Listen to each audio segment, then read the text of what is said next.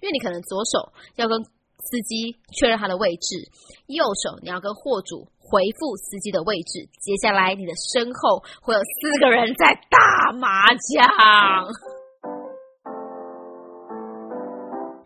Hello，我是李比，李长的李，比方说的比，欢迎收听今天的比方说。你现在呢？我太久没开场了，等一下我忘记了。你现在脑袋里想的第一首歌是什么呢？一是婴儿哭啼，二是学游戏。三是青春无语，四是碰巧遇见你，了解这个你，后面忘记了时间暂停。好，就到这边。这首歌我有唱过吗？这首歌叫做杨丞琳的《年轮》。说是的，为什么要唱这首歌呢？因为我觉得我好像很久很久没有录音了。久到我连开场要怎么说我都忘记了，你们还记得我吗？Hello，大家好，我是李比，里长的李，比方说的比。好像自从结束了这个电台的代班之后，然后又经历了一个年假，真的时间上面被压缩的非常的紧绷。除了自己在新的工作上渐渐的步入轨道之外呢，其实还有很多很多私人的因素，导致于自己在更新这个比方说的时间呢，就逐渐被 delay 了。其实私人因素也。也也可以跟大家说啊，就是接了很多的外物。就现在呢，就是除了作为一个好妈妈之外呢，我在晚上呢还有兼差做文案啊，或是做音乐制作啊、podcast 制作等等，好像俨然形成了一个小型的录音室。所以每到了晚上呢，就是孩子们一睡之后呢，我就要开启另外一条线，就是觉得妈妈下班了，但是呢，就是文案上班了，创意 ATM 上班了，所以不知不觉呢，就有点忽略了这。个 podcast 的听众朋友们，那也就是因为这件事情本来就是做兴趣的嘛，所以呃，可能在没有时间的情况下，就会渐渐的忽略了这件事情。所以我今天呢，在录音前呢，我就发文呢问大家说，哎，大家是想念我还是忘记我了？果然，哎，我跟你说，我非常的需要这种鼓励。当我看到了非常多的粉丝啊，非常多的以前的听众，在看到我这边发文之后呢，立刻回复，觉得很想念啊，不管我说什么，都想要听我。在念的时候，我晚上就立刻下定决心，开了一杯酒之后，我就想说，好，我今天要来录音了。所以真的感谢各位听众朋友们，依然没有忘记李比，那就是给李比这个声声呼喊，我就觉得好，我有成就感了，我有斗志了，想要跟大家来聊聊天啦。那在那个粉丝专业有跟大家提到哦，就是这一年呢，从离开了电台之后呢，转行呢做了这个货运小妹。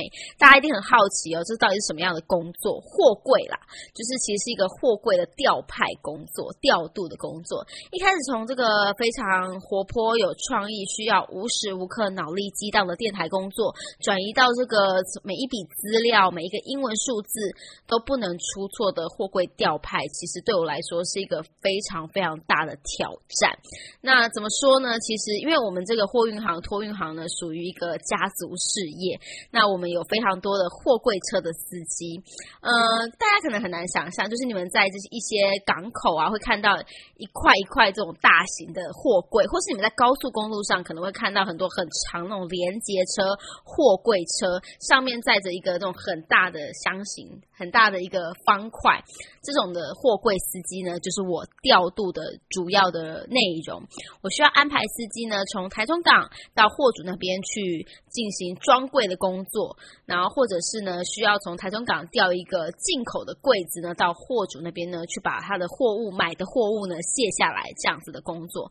那其实老实说，我是一个地理白痴，就是当你告诉我说，哎，我要去彰化县西卸柜，或是我要到园林卸柜。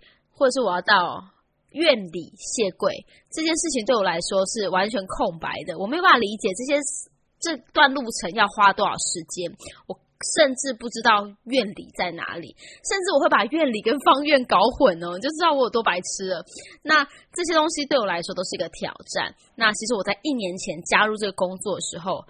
哇，我真的是天崩地裂。因为家族企业其实跟一般的公司行号来说，其实就没有很明确的分工。以前在电台，我可能有一个专属的职称，我知道自己要做什么，跟我知道我这个部门的主轴是什么。我只要在不偏离这个主轴的情况下，任何的工作都是我的。但是家族企业不一样，就是你有可能在。电话接一接之后呢，你可能要去帮家人买便当，或者是说呢，你可以很轻松的睡觉睡一睡，不小心呢，就是中午睡到两点半，这样讲好像大家有点羡慕。那当然有可能呢，就是你在。工作之余也要处处理家里的事情，这是我也有一点点不能够习惯的事情。比方说，我家人呢，在每个礼拜五的时候呢，就会有人来家里打牌，所以我觉得那明明就是我的上班时间。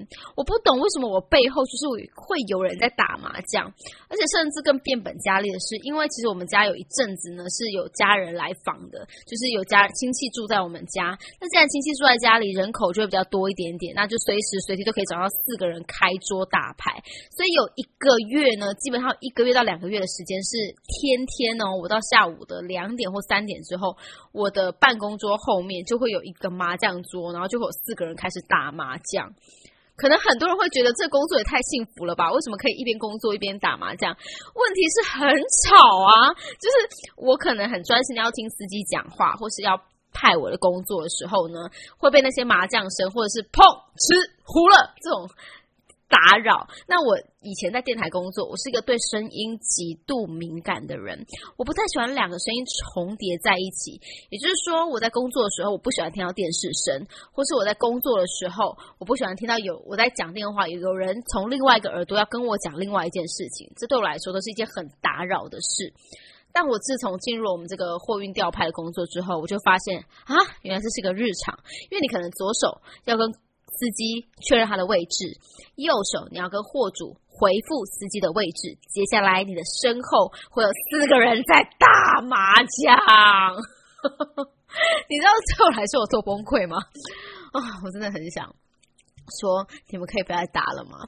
然后再来就是啊，因为我是呃。最近才加入我们这个货运调派的，那之前的工作呢？其实我们家人在处理的时候，大部分或者是说全部都是以手写的方式在执行这个作业的，所以不管是任何的货柜资料啊，或是做账啊等等的，大部分都是以手写的方式来执行。那我不知道是可能是我们这一辈吧，我觉得我们都是以电脑作业为主轴。我以前是一定要用电脑作业的啊，你叫我写字不可能，但是你叫我打字非常的神速。所以呢，我就是一进到我们公司之后，我就跟我我们家人讲说，我需要一台电脑，你只要给我一台电脑，我就可以就是协助你们的工作。所以我就呃。用电脑之后，我就把大部分的资料电子化。但因为家人们、长辈们还是不太会使用电脑，所以就变成我们有双向作业。就是我这边的作业呢，我还是把相关的资料呢打进电脑里，输入进电脑里。但是呢，家人那边不会使用电脑，也没有电脑的话呢，他们就是依然用手抄的作业。那这样就是可能重复的作业要重复两次之外，也其实也可以 double check 我的资料有没有漏掉，他他的资料有没有错误等等的。嗯，目前可能就算是一个磨合期，就是。我们双方都还在把这个电子化跟纸本的过程当中，希望可以有朝一日合而为一，但目前是双轨并行的状态。而且有时候我可能电脑打一打，我还要去写字这样子，那这也是我一开始非常不能习惯的地方。不过随着时间呢越来越长了，我的可能一开始的工作呢，如果以一个餐厅而言呢，我一开始加入的时候，我就比较像是一个。助理、助手、餐厅助手，就是我可能只要在旁边切切菜、备备料，然后会有一个主厨告诉我现在做什么菜，我就把哦，我知道这个菜需要什么料，我就把这个料备好，端给我的主厨，主厨就会把这个料炒出来，端给客户，端给顾客。那我们的工作分配大概就是这样，就会有一个比较资深的人呢负责安排工作，那我只要负责把这些资料准备好。丢出去就好了。但光是准备资料这件事情，我觉得到现在为止都还被被司机骂，因为有时候手打的字还是有可能错误，所以我可什么二三六打成二三九之类的，或是说呃一二三四，我的一就会按不到，就会按错。那在这个货柜托运的工作，少一码多一码都是领不到柜子的，所以我非常有一段时间很长，其实现在也是，就是我可能给了一串柜号啊，给了一串编号之后呢。过了十分钟，司机就会打电话来说：“你这个编号不对啦，我领不到，你再去查一下正确的资料到底什么。”所以我就要又要花一段时间呢，去重新查检查我的资料。但这样一来一回当中，就有可能会 delay 后面的工作。那其实跟电台工作有点类似的是，我们都是与时间赛跑的工作，所以其实我们真的是分秒必争，就是常常会就是我会精准的要计算这个客户呃司机呢在那个。那个地方要待多久？回来的时间要有多久？然后我可不可以接到下一个工作？我需要接，就是实时的关注司机的位置，然后呢，知道他们在货柜场的什么地方，然后现在执行到什么程度？这是我这一年来呢，嗯，逐渐熟悉的。尤其是开年过后啊，我开始渐渐的学着跟司机沟通，所以很多时候我都会直接拿电话跟司机说：“哎，我需要你去哪一个柜场领什么样的柜子，然后到哪一个位置去。”去卸柜子，或是到哪一个柜子去装一个进口柜，而这个货主有什么样的需求？比方说他要过磅啊，还希望司机呢准时啊，还希望司机不要穿拖鞋啊，对，真的会有这么神奇的这种。规定哦，然后呢，只要是呃货主传达，但是不会太超过的，基本上我们都会呃请司机配合。那在我们货运行就是托运行工作的司机，其实也真的都是所谓的老司机了，他们都在这个货运业界大概也都是有十几年的经验了，所以有时候他们比我更懂。我有时候会安排一些很荒谬的行程给他们，他们都觉得说你可以不要这样排吗？你应该要怎样怎样怎样？但我跟你说。十个司机有十个个性，所以有些司机呢，他就是属于慢慢做的这种类型；有些司机呢，就是很想要赶快赚钱哦。因为我们的那个托运行其实是没有底薪制的，那就是司机呢，这趟运费多少钱，我们跟司机就是拆账分这样子。所以对于每个客户来说，司机都很重要，他们就是要多跑几个客户就可以。赚取他们那个一个月的月薪啊，跟我们以前那种领底薪的当然不一样，所以也是这样子。我当初一进公司的时候，我超级不习惯的，就是我记得我那时候去年的这个时候，我进公司其实有经历了一大段就是海运不怎么景气的时间，货运货柜非常的少，那货柜进来的少，出去的少，当然司机就会相对的比较没有工作。那但是对我以前而言，我以前零底薪的，你知道吗？我看到一天只有两个柜子，哦，我好开心哦！我就想说，那我今天不是可以称职的当个薪水小偷了吗？我就可以不用工作，哎，我只要发两个资料出去就可以下班了，我就可以就是去客厅划手机了。但是我记得我那时候说，哈，怎么这么好，没有柜子了？我就下意识的讲出这件事情的时候，我的家人是说。哪里好，伤脑筋了，好不好？没有柜子，我们就是司机怎么生活啊？哦，我才想到，原来我们的工作并不是在支撑自己的生活，而是这些十个司机呢，都需要有他们自己的生活所需。所以，当我们在休息的时候，他们是完全零收入的。所以我们遇到廉价，我们很开心，对不对？八天、九天、十天，我们可以规划哪里出去玩。但对司机来说，一个月你。放假几天，就等于少了他们很多个工作天的收入，而我才意识到说，原来有这样子的落差，跟有这样的不一样。再来，我不是有提到每个司机都有每个司机的个性吗？有些司机就是可以从早上六点做到晚上六点的，但有些司机就觉得说，你不要一天给我太多柜子哦，我跑一柜跑两柜，我就要回家休息了。我如果想要希望说，哎，司机你可不可以再多帮我跑一个三点的？他会说不要不要太晚了，我要回家够孙，就是他的心理取向是比较就是想要早点回家的那一种。但有一些司机不是，就是如果你今天三点跟他说，哎，司机大哥没事喽，我们领明天的柜子喽，他就会生气哈，没有了。怎么这么少？这样哪够啊？意思就是说，他觉得这样的收入并不足以足以支撑他一个月的花用之类的，他就开始跟我抱怨啊，我有车贷啊，我有房贷啊，你们可不可以多找一点工作啊？后来我才发现，原来我们努力的工作并不是为了我们自己，而可能是为了这些司机们的生存条件这样子。那对于我就是有一点转换跑道来说，这个货柜这个工作，其实说真的。我我个人觉得我没有什么太大兴趣，跟没有什么太大的成就感，因为你不可能今天就是货司机都安排了损损损，就是每个人都接一一柜接着一柜，然后一个人都做了三柜，每个人都开心的时候，不太会有一个司机跟你说：“哎，李比，good job，你今天安排的很好。”从来没有一个人这样跟我说过。但如果你只要一一旦有 delay，一个柜子装了四五个小时，这种的大大的拖延到后面的那个时间，或者是柜子领的不好，让货主非常的生气，也有这种呢，他们就会打来臭骂我们一顿。甚至我之前曾经有一次就是。我其实掌握不了时间，所以我记得他下午的时候，那个货主跟我说，他要两个柜子，下午的时候去。他的指令就是很一如往常的这样子下指令给我。哎，我下午要两个柜子哦。那我现在就想说，下午大概就是五五五点前吧，我可能心里就是这样想。但是我忽略到了说领柜啊、路程啊都有时间，所以他一点领一个柜子，然后呢到那个。那个货主那边，然后还有装柜的时间，再到回来，其实每一个柜子平均要花到三到四个小时。他还只是在台中市区这样子奔跑而已哦。那一个下午要两柜，我心里想说啊，就叫那个司机跑两次就好啦。但是殊不知根本不可能，甚至我想说，哦，那等到那个司机两点回来，我再处理就好了，反正不是五点前嘛。你知道我还在用以前就是电台的思维在处理这件事情。我想说他两点回来，那五点到应该一定 A 湖吧？但我忽略了，就是还有什么领柜的时间啊、路程啊、装柜这样子等等的作业时间，所以导致我记得那一天啊，我让那个货那个司机领到那个货柜的时间是四点半。然后他还要一个小时抵达那个货主那边，所以照理来说是五点半，但是那时候就会遇到所谓的下班尖峰时间，整个地这个路口就会大塞车。那你想想看，你在下班的时候，重要路口有一台货柜车在那边，你会不会超级害怕？你会不会觉得很塞车？的确，那就会造成交通大乱。本来只要一个小时的路程，会拖到两个小时。然后他抵达那边的时候是六点，我跟你讲，我快被货主骂死了。他会把因为这不是我一个人迟到，我在公司我没差哦。司机可能开车，他尽量赶也只能这样。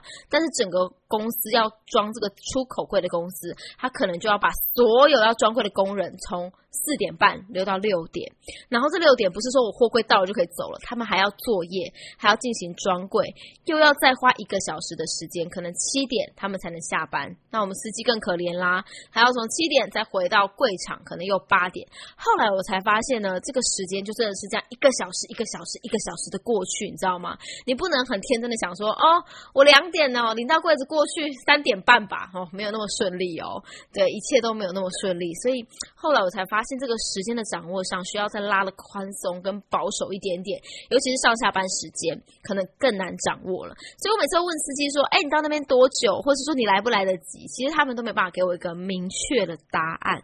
那又遇到这种没有明确答案之前的时候，我会超级焦虑的。那这个司机的个性真的有很多啊！我还有遇过那种司机是每一个柜子他都自以为他自己是黄小虎老师。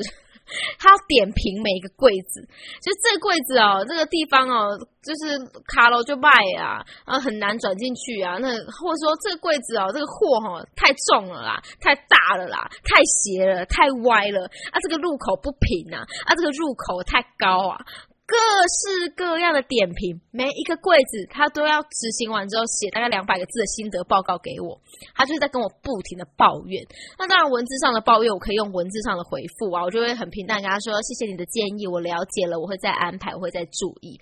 但是呢，如果他今天心情不好，他就会立刻打电话来痛骂，一顿说啊，摩利西的安诺啦，安诺呢开始就大屌台语这样子啊，我就会在电话那头想说，有必要那么气吗？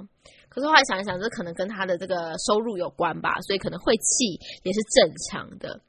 那因为我的家人很常跟我耳提面命啊，小姨大姨说这些都很正常，我很常被司机骂哦，我太了解了这样子。但因为毕竟我是一个。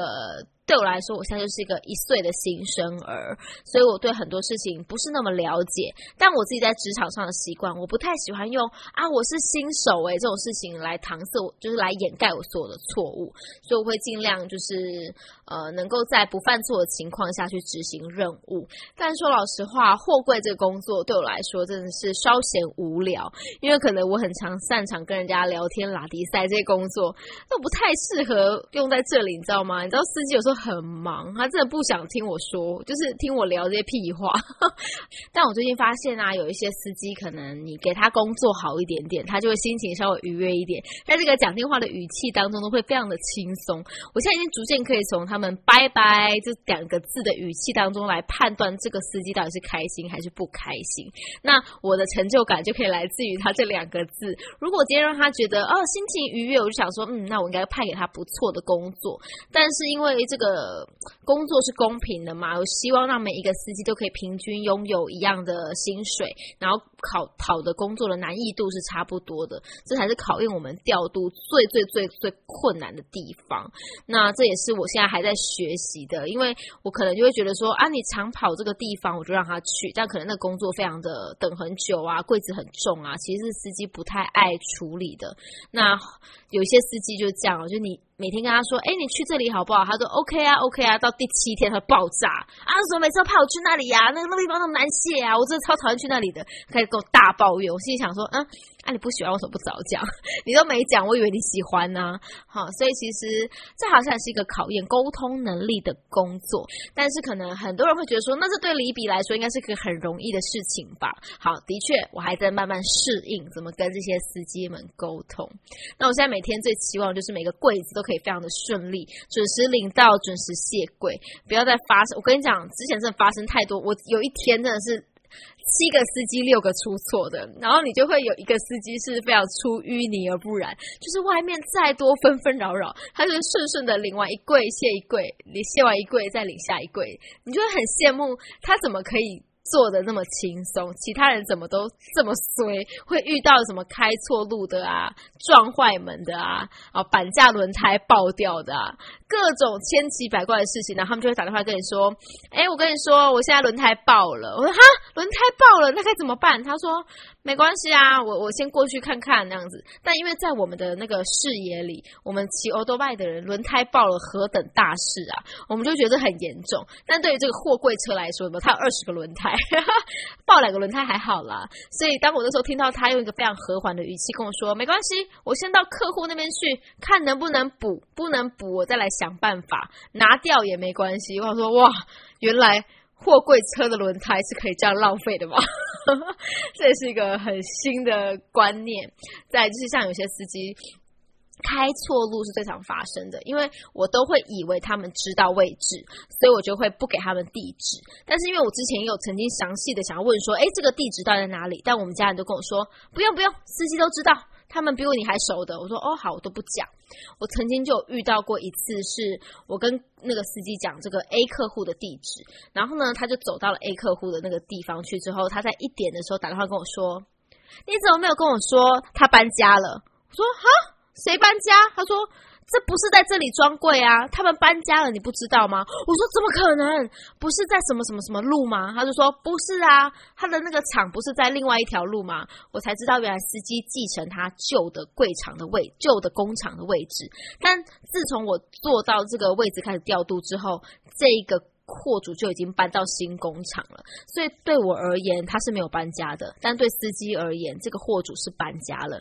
然后那个司机超崩溃，他就说：“啊，我嗨啊，我整个人掉跌下，我出不去了，嗨呀嗨呀，一直跟我讲说完了完了完了。”我想说什么完了完了，barbecue 嘞，有什么好玩的？你。告诉我我该怎么办呢？后来我就跟那个货主说：“哎，我们司机跑到你的旧厂去了，你们有人可以去，就是指引他一下，或者是把他救出来嘛？因为货柜车很长嘛，所以他倒车会比较不方便。但如果后面有一个人帮他指引，或者是疏散一下交通的话，会稍微的容易一点点。那我就马上把这个货主的电话跟司机的电话都同步交换了一下，让他们赶快去处理这个作业，才结束了这个虚惊。一场，那就是会发生一天这种有司机撞到门、司机走错路、司机迟到、司机领不到柜子、司机轮胎爆掉，各种状况。那我记得我家人跟我说，其实领货柜啊、拖货柜啊这些都不是问题，反正都是资料给给出去的。就是状况很简单，其实重要就是在这个突发状况的处理。但突发状况就是 case by case，像我这种新手小美眉一岁等级的，对于突发状况真的会比较慌张一点点，那可能需要一些经验的累积。听到这里我就想说，好吧，如果是需要经验的累积，那我现在也不需要慌张了，因为老娘就是没经验。这样会不会太甩锅？好啦，所以呢，李比的货柜人生呢，就是从去年开始展开至今。但是呢，我到目前为止，除了做货柜之外，我的晚上还兼差做了很多很多我自己想做的事情。有我刚刚提到的，我可以写写文案啊，我可以录音啊，或者是说我可以帮别人制作一些 podcast 的工作。后来我都发现，我的晚上的成就感呢，反而是爆棚的。不过不管怎么样，就是工作都。还是持续这样的进行当中。那虽然可能会忽略了 Pockets 的大家，不过呢，李比也跟大家承诺会尽量一个月一根，好不好？一个月 可有办法吗？每次一讲完就会变成三个月一根。那也希望就是呃，如果喜欢李比的朋友呢，还是可以在这个 Apple p o c k e t 下面呢，给我一个五星好评的推荐，然后再来可以分享给你的好朋友们。再就是李比的粉脸书粉丝团，要记得多多跟我互动哦。你可以上到李比的脸书粉丝团，李长的李比。方说的比，然后收听更多关于货柜工作的五四三啦，五四三，五四三。